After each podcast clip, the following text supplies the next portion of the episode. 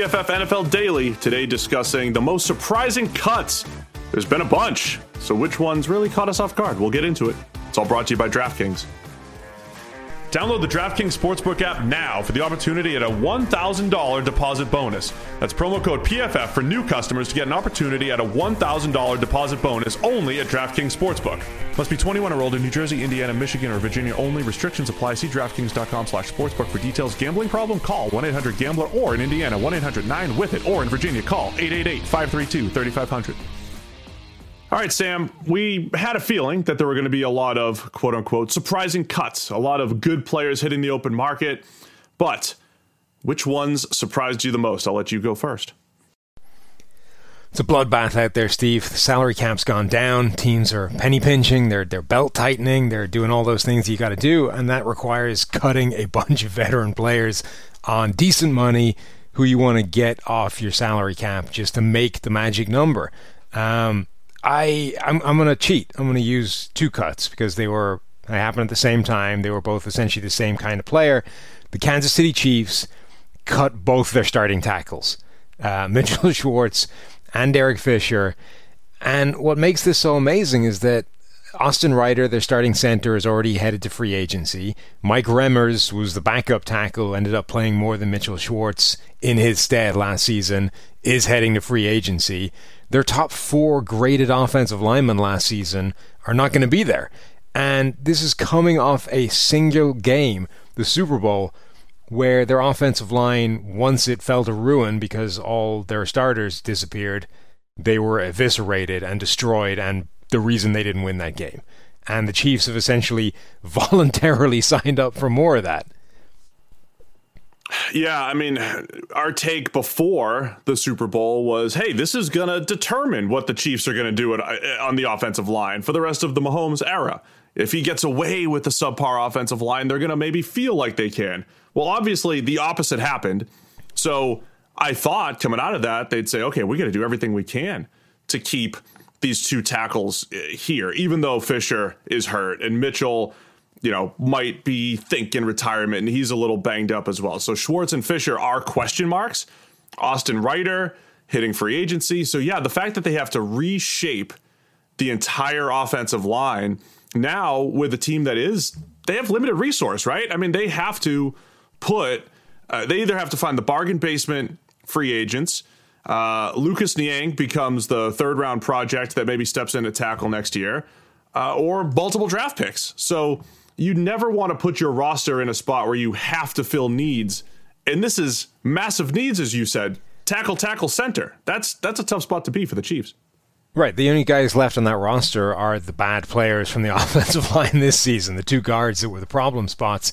And we've been talking before in the main podcast that, hey, I think everybody assumes that essentially everybody that opted out for COVID this year will be back next year.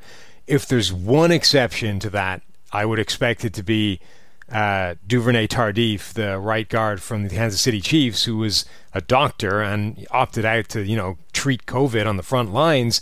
If there's one human being that might not come back next year because COVID is still hanging around, it would be Duvernay Tardif. So they might not get him back either. This offensive line could be a complete and total disaster. Mitchell Schwartz has been one of the best right tackles in the NFL for years. Um, even last season, wasn't his best year before he got hurt, but he only allowed eight pressures in six games.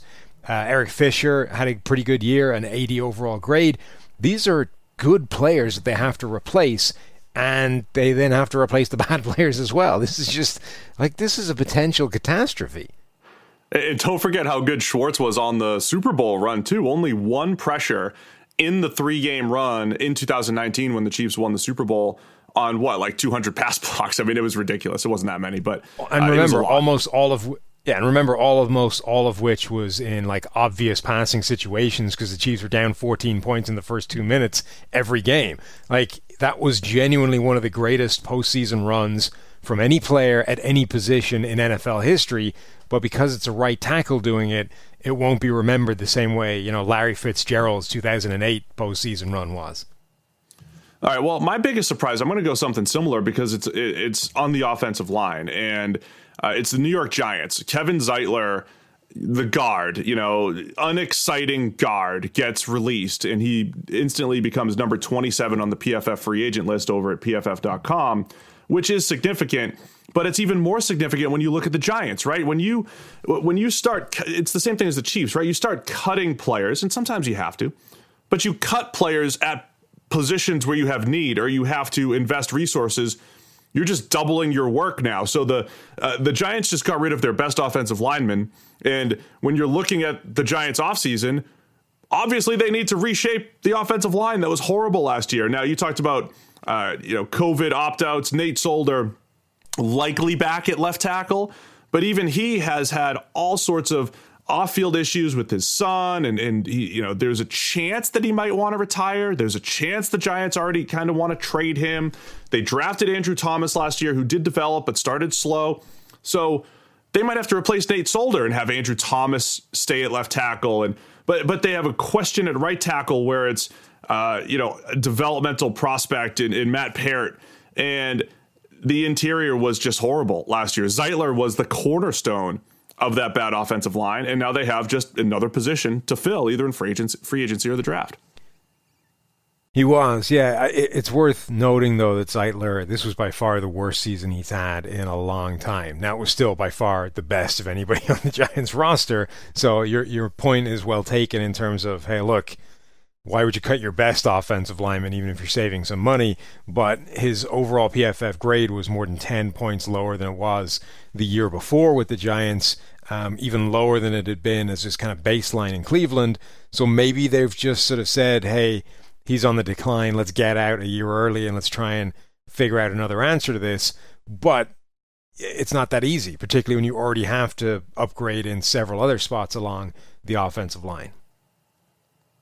Yeah, I mean that that's really the biggest question mark. They have a couple again i mentioned matt peart jackson barton they have a couple guys that were kind of intriguing college players to step in at tackle but yeah question marks all along the offensive line on the interior i'll mention the other name too that i think is a, was a little surprising for me was john brown from the bills you know like every yeah. time we mention the bills we mention the great job that they did uh, in free agency finding the offensive line getting that intact and then adding Cole Beasley, John Brown one year, and Stefon Diggs the next year. Like those were stepping stone pieces in Josh Allen's development.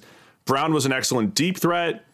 Injuries last year, though, and you kind of saw, hey, they still produced without him with Gabriel Davis. But I thought, hey, rolling four deep for a team that runs four wide receivers a lot is still smart. So I thought John Brown would, would be in the mix still in 2021. I agree with you. I think it's it's a, a big surprise. Um, I think it it speaks to how well they think of Gabriel Davis that that they think he can step in and do the same job. He's the closest guy they have on the roster in terms of somebody that had that um, deep threat role to him, but it didn't look the same. Like whenever John Brown was missing from that lineup, it was a noticeable missing link from that offense. Gabriel Davis was was a good player, but he didn't seem to quite replace the the specific routes and roles and targets that John Brown was getting, given how noticeable his absence was whenever they played without him last year, I, am with you. I am surprised that they decided to let him walk and, and, chance that Gabriel Davis can replace everything that he uh, leaves next year. Yeah, so I think that just you know opens up the Bills to maybe look at receiver again. You know, it's nice having Gabriel Davis, but you know our strategy over here, Sam. Get to four deep at wide receiver, four deep at cornerback. And then, sorry, speaking of that, I had to add one, add one more name Malcolm Butler getting released by the Titans. It wasn't terribly surprising given he was due over $10 million. But I, again, a team that I feel like really needs to rebuild that defense from back to front. They're going to go to free agency looking for a Malcolm Butler caliber player. Maybe they can get one for pennies on the dollar, and that's the that's the strategy. Yeah, I mean, I think we're seeing just how badly teams need to cut these dollar figures at the bottom uh, of all these contracts. And honestly, because nobody's got money to spend either, or most teams don't, I think we might see some of these players end up going back to the teams that cut them on a much cheaper contract. This is just a financial bottom line decision that we're seeing, and we're going to end up seeing a lot of guys re-sign just on a cheaper deal. By the time we record, there could be even more surprising cuts So we'll uh, we'll be keeping tabs on all of it. Let us know. What do you think? What is the most surprising cut so far? It's going to be an eventful free agent week. Stick with us over here at PFF. It's PFF NFL Daily.